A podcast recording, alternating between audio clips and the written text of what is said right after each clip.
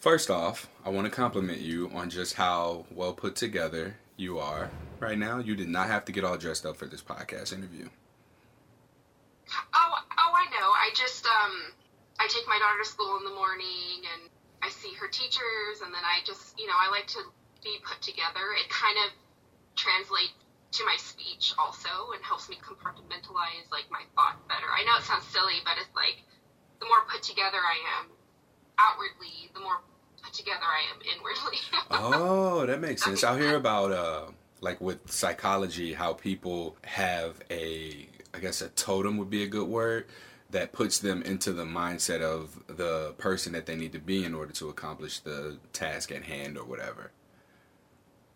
Right, and I have I have some Skype meetings, a couple different Skype meetings today with some clients, and I'm like, well, I just get ready in the morning and I could just knock it all out and I don't have to worry about it yeah. for the rest of the day.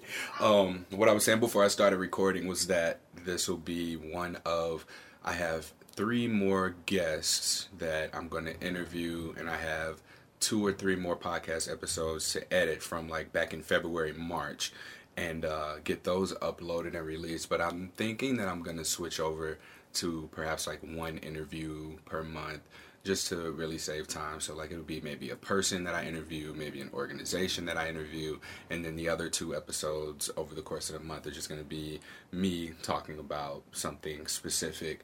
Um, probably do like listener questions where people can write in things, or if they have like topics that they want to cover, I can do a little bit of research on them and uh, just expand in a little bit of a different way. Um, and I think the thing that I touched on right before I was like, wait a minute, let me press record because we'll get into these great conversations and then not have not even have recorded the podcast. So um yeah, like I've run into issues where people would we'd interview and I'd edit and then be ready to upload and I'd ask them to approve and then they just won't listen to the episode but won't give me consent to approve and it would just be a complete mess after having put in like combined edits and uh, interview and upload time like six to eight hours of that just for just to get ghosted basically. Yeah i mean it's your time. You're putting in all this work and you know time is money so i've had you know drafted contracts for people for weddings and come up with all these elaborate quotes for them, numerous quotes, and then they just end up going with another florist or go see me, and I'm like, that's the point of a deposit. is um, you know, that's why I make people put deposits down because I'm doing a lot of research for you and legwork that you're unaware of. Today, I am planning to um, begin outlining my own personal boundaries uh, because I recently just integrated my various Instagram accounts. I've been in therapy and we've talked about uh, this thing I do where I sort of separate myself from the things that I'm involved with. And so my personal training account was one thing, my uh, something positive for positive people Instagram account was another thing, Facebook was another thing, Twitter is another aspect of me. So now we're at a place of just integrating all of these, and it's important for me now to go from having no boundaries or really loose boundaries to being able to clearly articulate what those boundaries are as we move forward. And I'm thinking, kind of like what you said about the deposit. Um, not that I'm, you know, selling a particular service or anything, but there is in fact a lot of um, like emotional labor or um, just investment of energy exchange that oftentimes is uh, like where I'm being taken from. I don't necessarily feel drained, but for the investment of energy and time that's being put in for you know me not asking for money or uh, having someone well contact me through my website or you uh, can set up a call with me or anything like that. Like i'm gonna get to a point where it's like i'm asking people to just simply share the resource or leave a review or make a donation to the nonprofit so that it can go towards helping someone else. So i'm getting much better with this kind of thing as a result of therapy, and that's been really helpful for me. Um, and so when I heard you mention deposits, like I was like, damn, too bad I can't do that. Like I wouldn't be able to do that. uh, for something positive for positive people. But I think that when you ask for something as simple as a share or a review or you know a donation, if you find value in the resources that have helped you. I think that's a little bit of a reasonable ask. Oh yeah, for for sure, for sure. So, this podcast was not supposed to be about me for the first five minutes. We're going to talk about you. So, Annie, you and I connected. Um, at this point, it might have been a month ago, maybe a little bit longer. And you sent me a very well thought out message. It was very nice and pleasant. Um, and we were starting to record. And in the recording, we kind of had a sense that perhaps you may not have been ready to talk about what we talked about. How have you sort of felt since then? And can you talk a little bit more to that experience? For me, I had never spoke about it to somebody that wasn't super super close to me. And then um, you asked such good questions that really um, caught me off guard, I think, and made me um, remember parts of that time that I hadn't thought about in a long time. So I think I was just like caught off guard a little bit.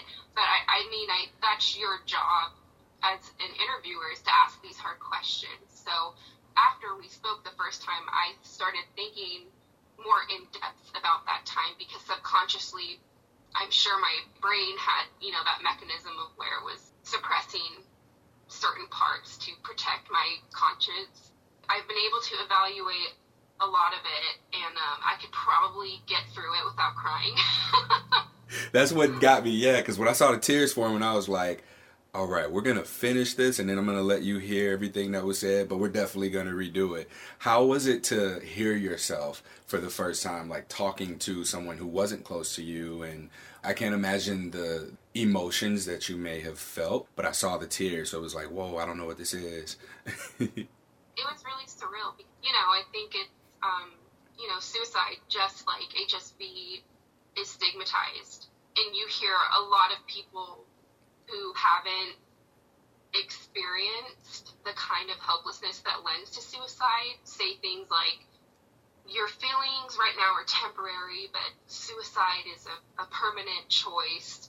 But it's a little different for people with HSV or any lifelong diagnosis because it is permanent. And, you know, as a society, we need to banish that stigma because it's not allowing people to grieve a permanent condition openly. At that time, why did I have to grieve in silence and internalize all this pain because I contracted a virus? You know, I feel like if I didn't associate so much shame with my diagnosis and had more outlets and resources that are available today, I'm not sure if suicide would have ever even crossed my mind, you know? And just for the backstory, like you and I have had this conversation, so I'm aware of what you know the majority of your story is. But um, if you're comfortable with telling it from start to finish, just from um, your diagnosis and what it was, how you were diagnosed, and what was happening around that time, and then we can transition into the point that I really want to cover, which was um, that time frame around your suicide ideation and outreach to the suicide hotline specifically. So yeah, I was 20 years old. I'm almost 31, so I've almost been um, HSV positive for 11 years. I've dealt with this most of my young adult life, which kind of, you know, it impacts your dating for sure. And PS is a whole nother, that's a whole nother podcast episode, which I've, I've listened to several that you've done on, on dating, on positive singles, and really the only advice I have for that is, um, and I learned this the hard way, just because people share a diagnosis with you doesn't necessarily mean they want to share their life with you. So I did a lot of dating on PS in my 20s, but when I first got diagnosed, um, I was going to college. I started dating a guy who was in one of my classes. A creative writing course. We went to high school together, so I had like briefly known him in high school, but we didn't hang out that much. So in college, we like reconnected. The entire time we dated was like three months. Um, maybe like a month and a half after we started having sex, um, I got like flu-like symptoms. fever, stuffy nose, sore throat. Um, I did notice like the the lymph nodes were swollen in different areas of my body and the tingling down the spine. Um, so I thought that was strange, but I didn't really think much of it until I got an actual outbreak. And it was on my left labia. It was super painful. I remember it was on a weekend, so my doctor's office wasn't open, and I ended up having to go to the emergency room. And I got an exam there. He told me he thought it was herpes, and I just remember like it's like everything was like boom, like around me, like got dark, and I could see his mouth like moving, but my brain wasn't processing like the words that were coming out of his mouth. And my mom was with me, so she took me home, and I told her what happened. And actually, a week prior to that, one of my very, very good friends had passed away from a heroin overdose. And I actually was like in the wrong place at the wrong time. And I was one of the ones who found him and tried to resuscitate him, but um, was unsuccessful.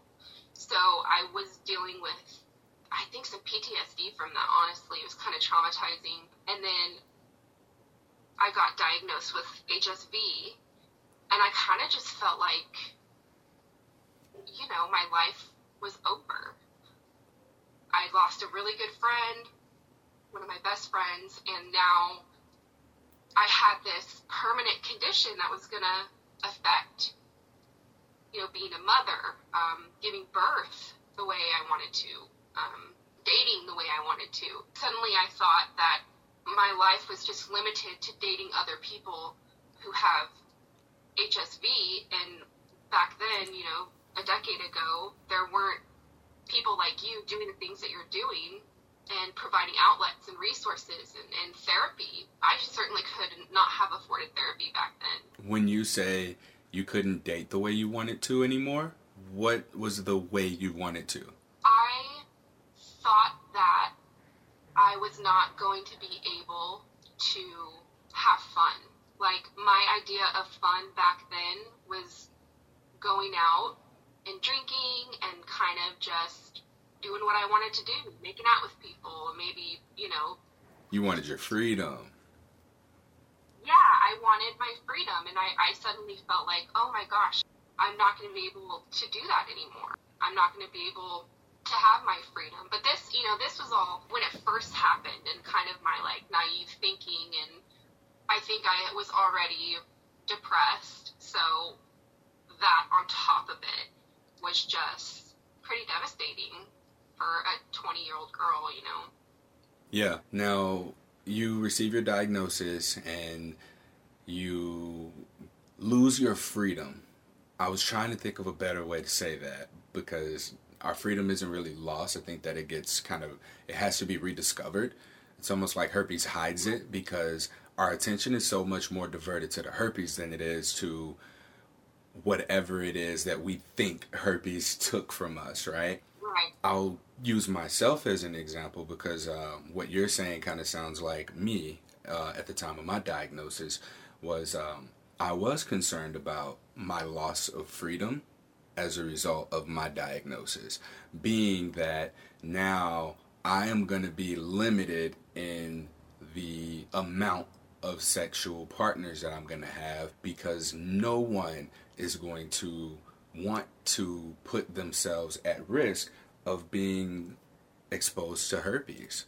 You know, for a sexual encounter, it's like at that point I learned just how much I really valued sex and I had to challenge my belief around the value of sex. Like, is my value that I place on sex so much more significant on my value as a human being? Okay, maybe people won't want to have sex with me, but there are so many other ways that people can be around me or be with me or share intimacy or have friendship or have any sort of connection without limiting it or having it exclusively be tied to the sexuality piece of it to where it's oh I can't hang out with Courtney because he has herpes or I can't connect with Courtney because he has herpes and so I, I thought that this was probably a good place to self disclose that because I think that that's kind of where you were from the sound of what I'm hearing. Yeah, and I was afraid that, you know, people were going to be like that towards me. I'm glad you brought that up. Like, I can't hang out with Annie because she's HSV positive.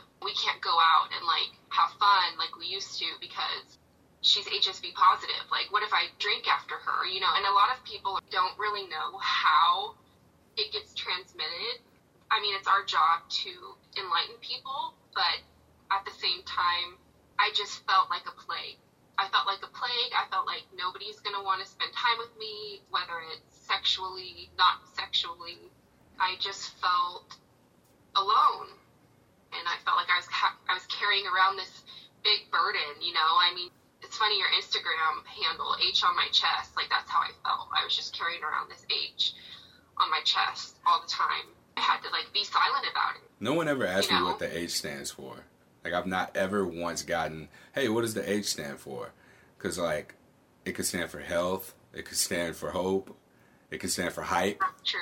I mean, but clearly it's herpes. but I just thought that was funny. All of the things that it could stand for. I mean, because I, I, do hype people up. Um, I give people hope. Um, this is a health related resource. And then what was the other one? I guess Hero. Hero could be it. You know, some cases I'm seen as a hero to people, but it's really awesome to be able to have something like this and for it to be symbolic to the perspective of the person who finds these resources because to that person I may be a number of different things and the resources that you know I provide through something positive for positive people um, could serve a purpose that resonates with them. In yoga teacher training, we were studying the Hindu gods, and there's so many different gods, and what the gods represent is a path of worship. And so, just because you worship this God or that God or that God doesn't mean that you aren't worshiping the source, universal God there is. You're just choosing a God that represents one path to the same destination, which is there. In saying all of that, like, I think that it's a matter of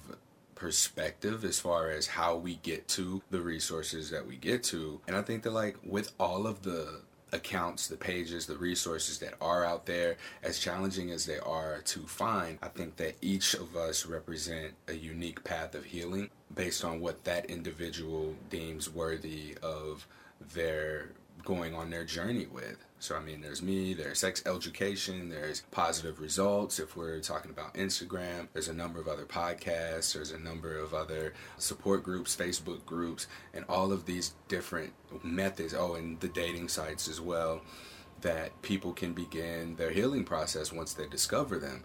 And as challenging as they are to find, once we get them, I think that we have a newfound appreciation for them because of how challenging life has been without them. So we're more inclined to use them. We're more inclined to really use them, not just, you know, oh, there's this group, I'm just going to join the group and be in the group. But like, I, I love seeing the excitement of people when they find these resources and like their willingness to explore. And through that, I think that people often find themselves as well. That's what happened to me. I mean, when I found dating sites, I think that that showed me who I was despite my diagnosis. And then you hit a point where you see yourself and you see yourself with your diagnosis.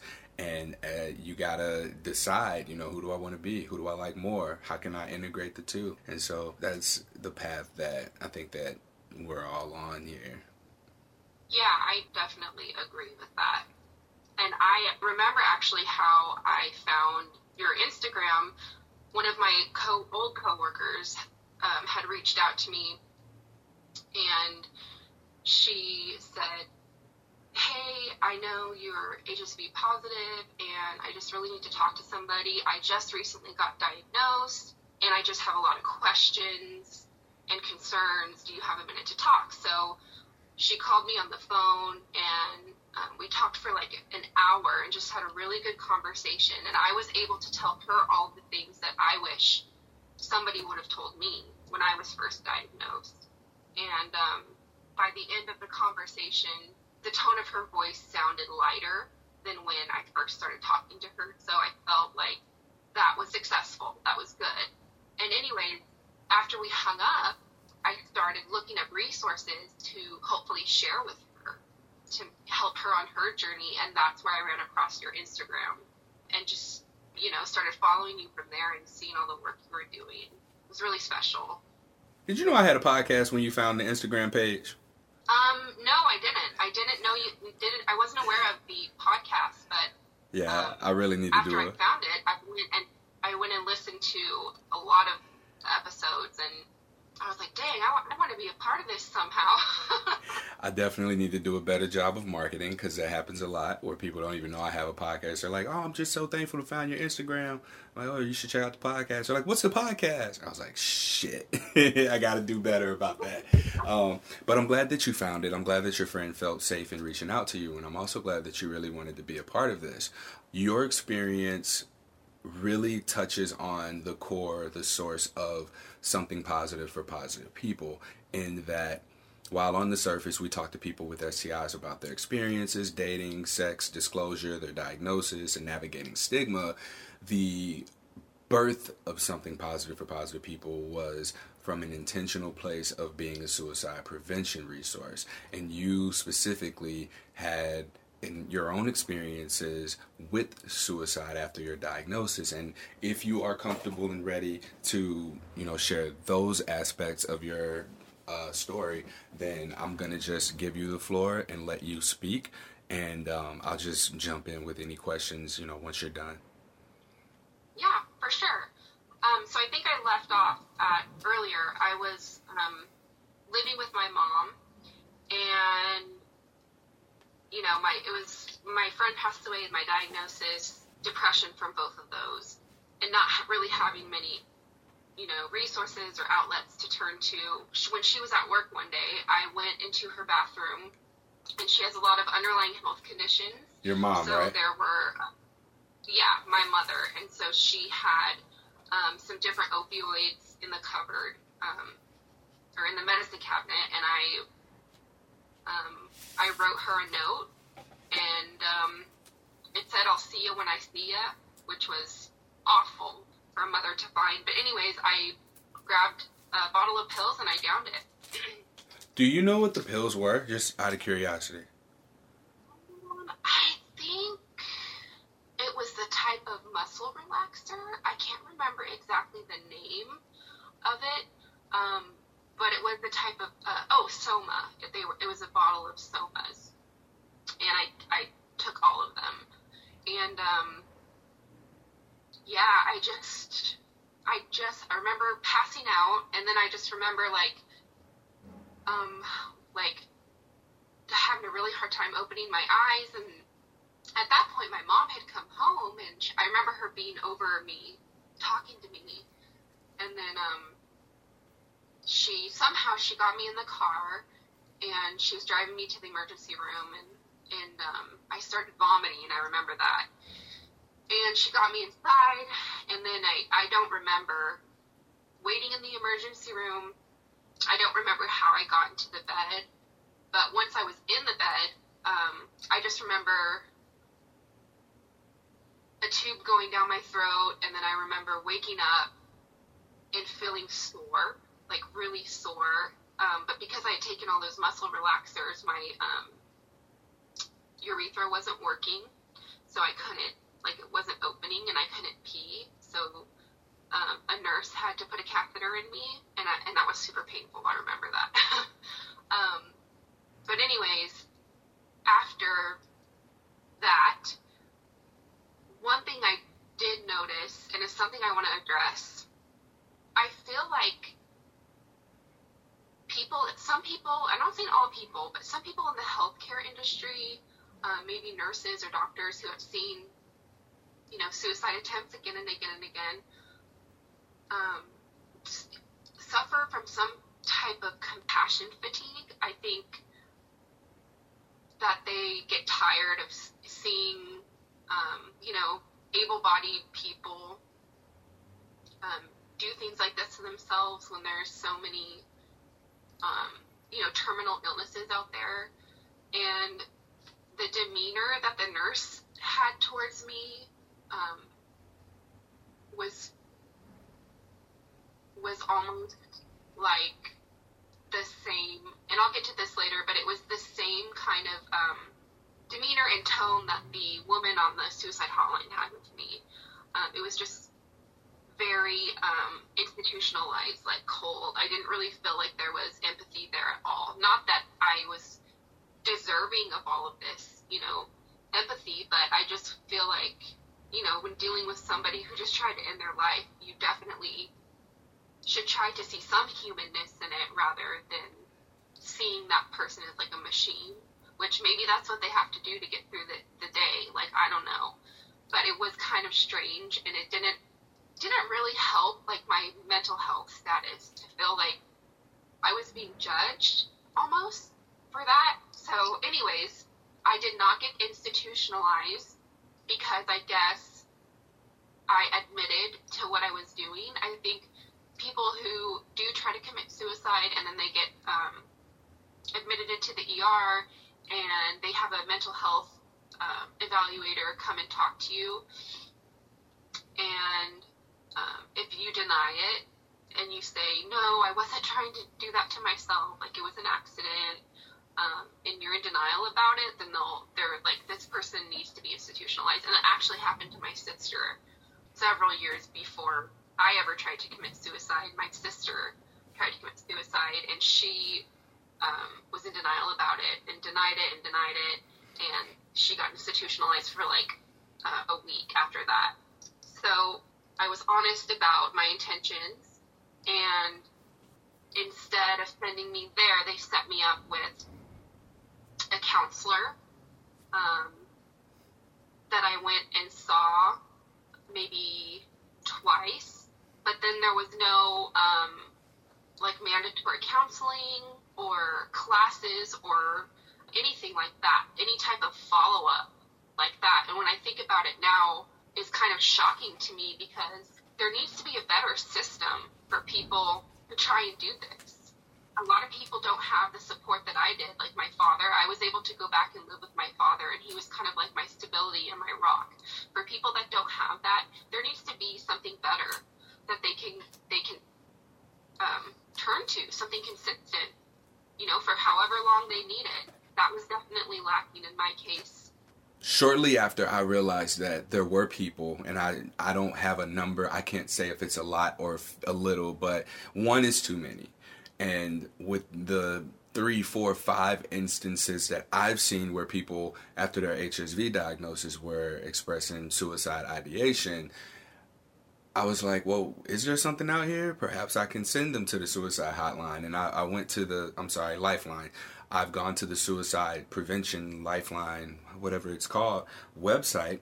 And I noticed there was something for veterans with PTSD, rape survivors, incest survivors, um, and there may have been two other categories, but none of which were specific to this you know, and I'm sure that there are um, people who do, in fact, suffer from compassion fatigue, the people who have to answer these calls and everything, but you know, for the five people over the course of six months that I happened to run into who were seemingly serious about their suicide ideation, you know, there's a need there. There's a need there. So even if there are 10 people over the course of a year, we don't know how many people have gone through that. And someone that I know, um, that I've met, I can't say that I know him uh, from one of the social events that I've gone to, he did die by suicide and we i personally I, will speak from my experience with him he was the life of the party. He was engaged. He,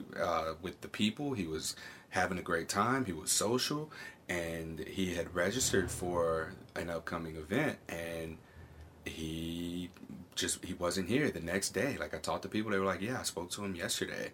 And we don't know what it was. We don't know what he was going through, but whatever it was, he hit it very well. And I just can't help but think to myself, well, what if he had had an, uh, a reliable, safe resource to connect with? Because yeah, even though he had a community, he had friends, there was still something else that he may have felt like he needed that just wasn't there. So for me, it was important for me um, at that point in time. Well, previously, I'm sorry at the point of time that I looked for resources, specifically to people with an STI diagnosis who were uh, dealing with suicide ideation, I reached out and was like, hey, can we make a resource or is there a resource? And there aren't any. There's nothing to be had, and I've tried to collaborate with people on it, but this is the closest thing that I've got. Like, there's this podcast that hopefully a little bit eases a burden by hearing from people who may be struggling with navigating their herpes diagnosis and stigma in the same way that you may be by having the suicide ideation that this sort of makes you feel less alone and it gives you a sense of okay well that person took control of their life so my loss of control is um, something that i can work on. So here are things that i can do to control uh, to, to reclaim my power my control in life because like you said if this wasn't around for you 10 years ago and this wasn't around three years ago um, or prior to the three years ago when i did uh, created this then there's no telling how many people could just still be here. We don't know that. And so, yeah, this is that resource. That's what this is. This is, in fact, suicide prevention and the stories that are shared on here. When people share these podcast episodes, like it amazes me to see people rise up against stigma to prioritize the prolonging of someone's existence here in this shitty world, this planet, on life, in life, uh, and they, they look at that as superseding their own suffering with stigma. Because yes, I interview people with herpes, so if you share this or post this, maybe your friends and family that see this are going to think, "Oh my God, that person that had shared this must have herpes." But no, this is so much bigger than herpes, and a lot of the stuff that we talk about on here is bigger than herpes. Herpes is just the meeting point. The it's a, a longitude, latitude on the map of the human experience in the realm of sexuality and then the conversations disperse so much further out into conversations around social justice issues. We talk about criminalization of people with hiv we talk about sexual assault. We talk about uh, various aspects of non-monogamy. We talk about mental health. We talk about spirituality.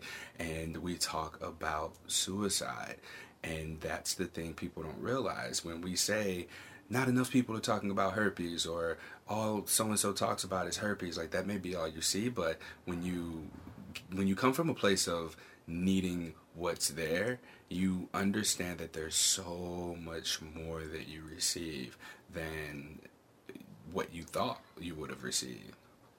Yeah, I I mean definitely this diagnosis it forces you to look deeper.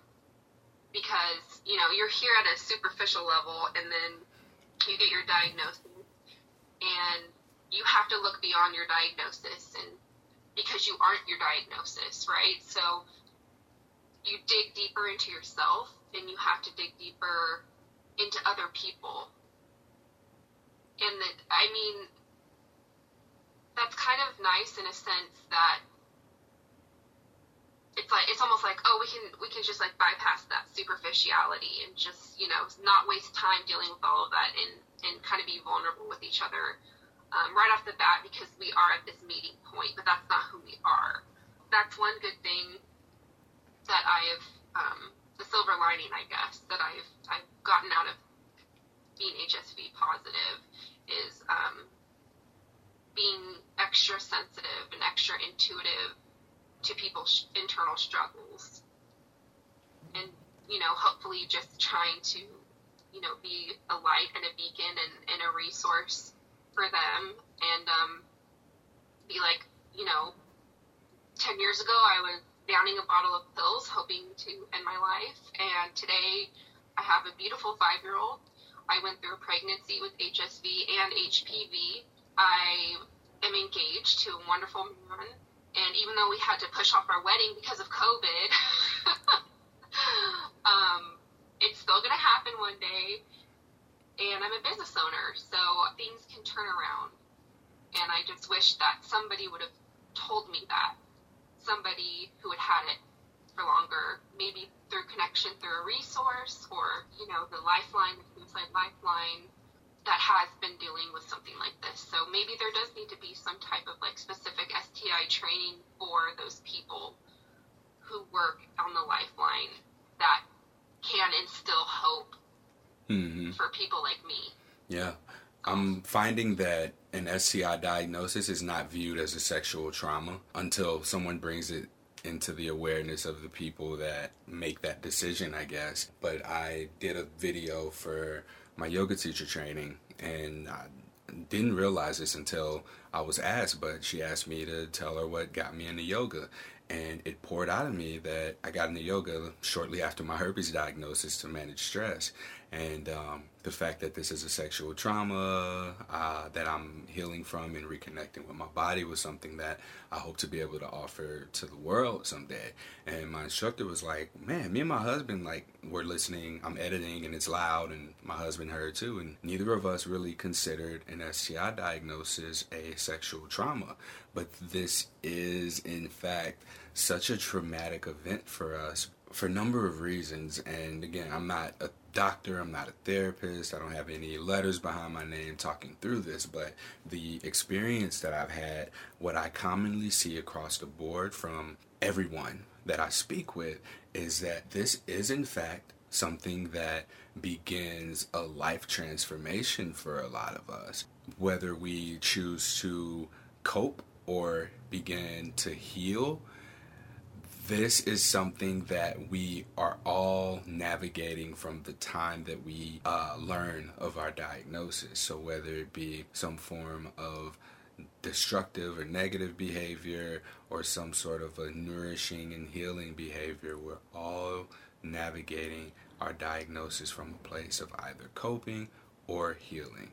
And it's important for us to be able to differentiate the two because coping, according to my therapist, I'm gonna I'm I'm that guy now. I'm that person who says my therapist says dot dot dot. And speaking with my therapist, he mentioned um, that perhaps I hadn't healed from my diagnosis, and now I've been positive for this is the eighth year of my herpes diagnosis. And he mentioned this to me on our first therapy session. He was like, "Well, I don't think you've healed from your diagnosis." And the fact that I got angry and was like, "What the fuck you mean I haven't healed from it? Like I'm healing from it. I do this podcast and I've interviewed 150 people." And then over time the come down of my anger with him about that made me realize that, huh, I have really spent a lot of my space sort of deflecting. I haven't spent my space, but a lot of what I consider to be healing perhaps has been coping, like jumping into I have herpes, and if you care, you don't matter, and if you don't matter, then you you or if you care,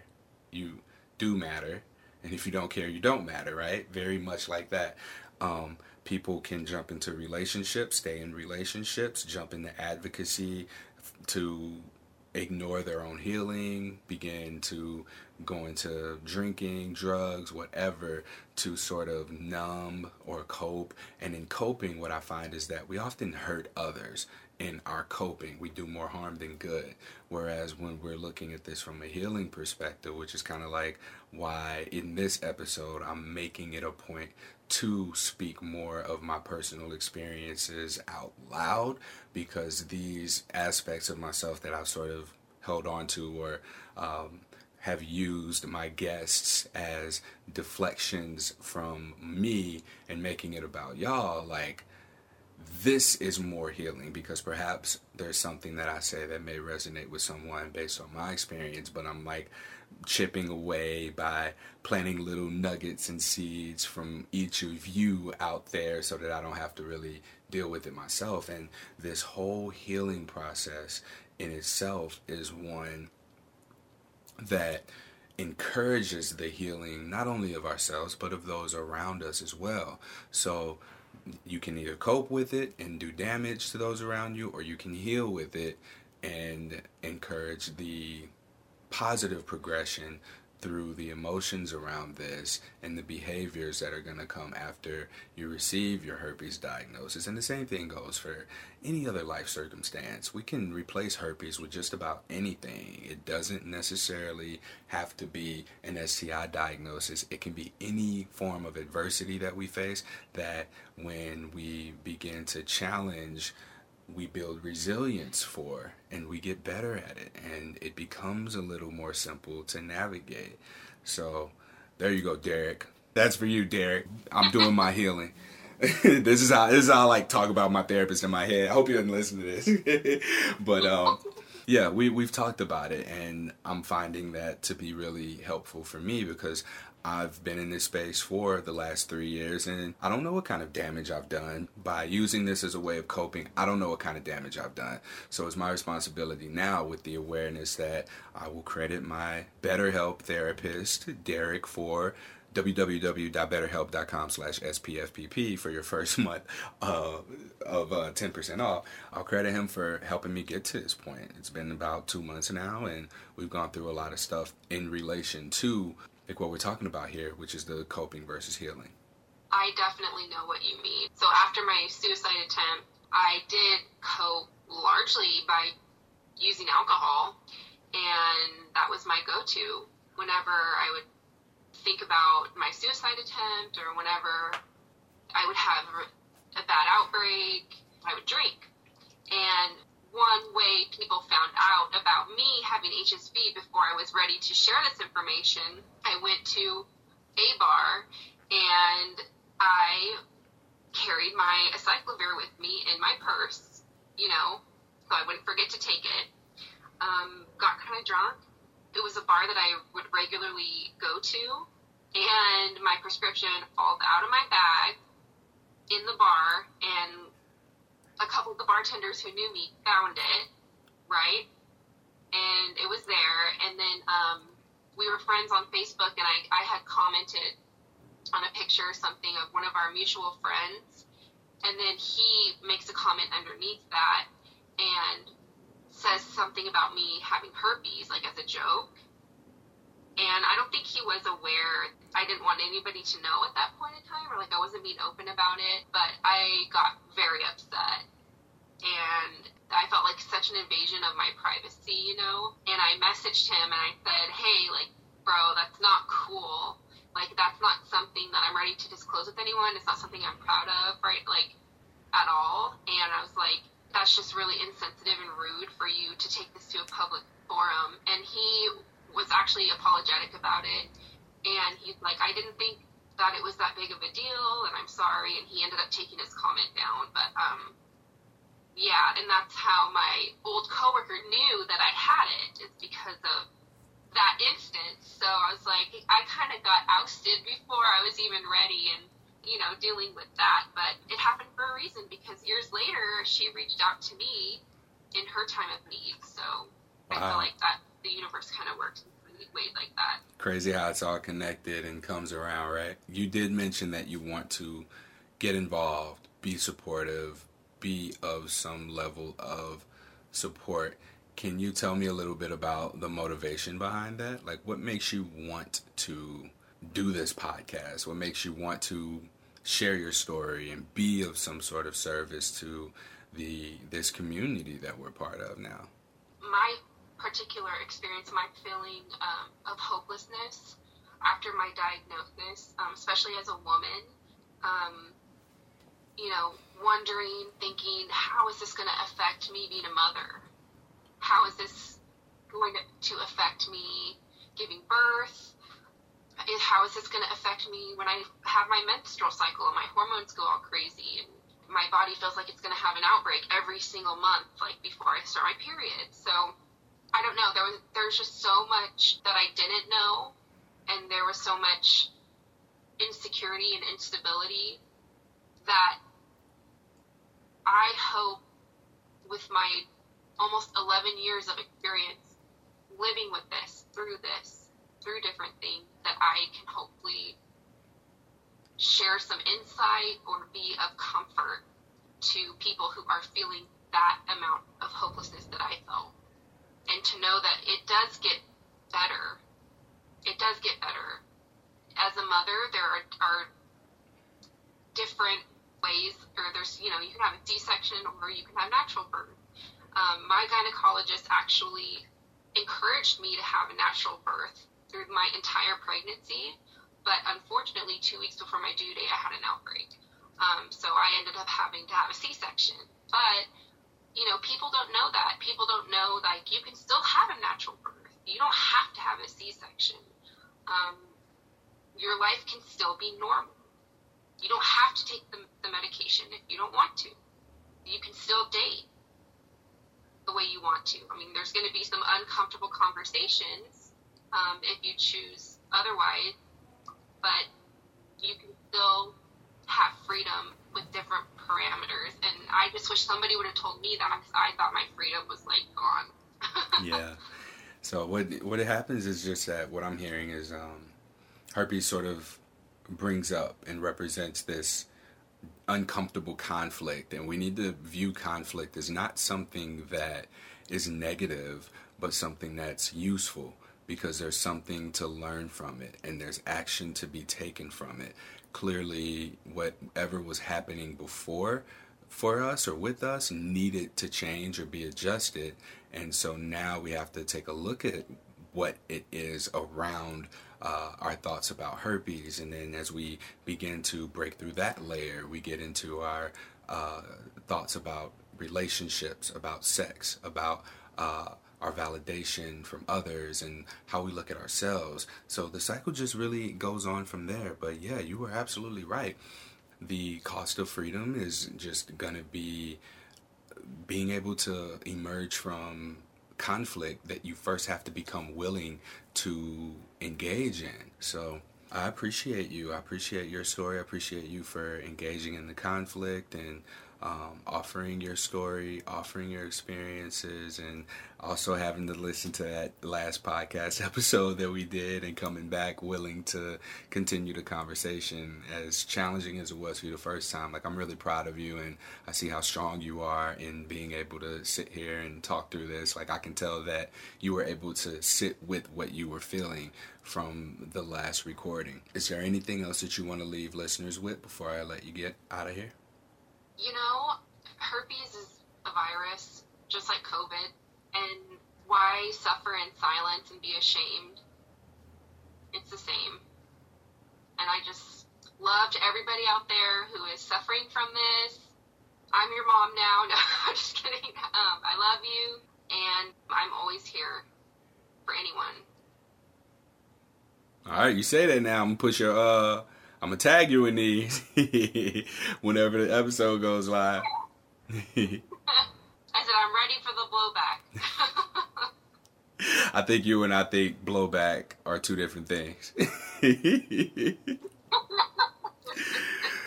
That concludes this episode of Something Positive for Positive People. Please like, rate, review, subscribe to, and share this podcast. If you found any value from any of the podcast episodes and you feel compelled to do so, please leave a donation to the nonprofit organization. This is helping us with supporting people in getting therapy. It's supporting uh, like panel discussions and uh, herpes meetup groups and my engagement there, being able to get to those and get involved and interview people and get them to get involved with the community. And a lot of things that I can't really measure have been done as a result of people's involvement with something positive for positive people, however they've chosen to get involved with it. And I can't say enough for the guests that have been on here. I can't say enough for the people who support us, keeping me motivated, keeping me consistent, and keeping me accountable to continue to do this thing that I've set out to do. And so I'm hoping that over time, this can be something that becomes more easily accessible to people who are most struggling with their diagnosis, and hopefully they're able to find the tools that they need in order to navigate the stigma. My goal is not to get rid of stigma. It, that's been tried before. People have burned out and suffered from compassion fatigue in doing so.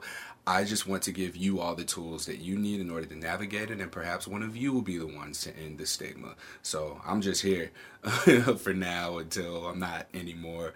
And so um, while I'm here, feel free to reach out, connect, and um, by this point, the boundaries will be up on all of the social media accounts. So please honor those. Um, it helps me with continuing to be able to provide support to people as well as take care of myself.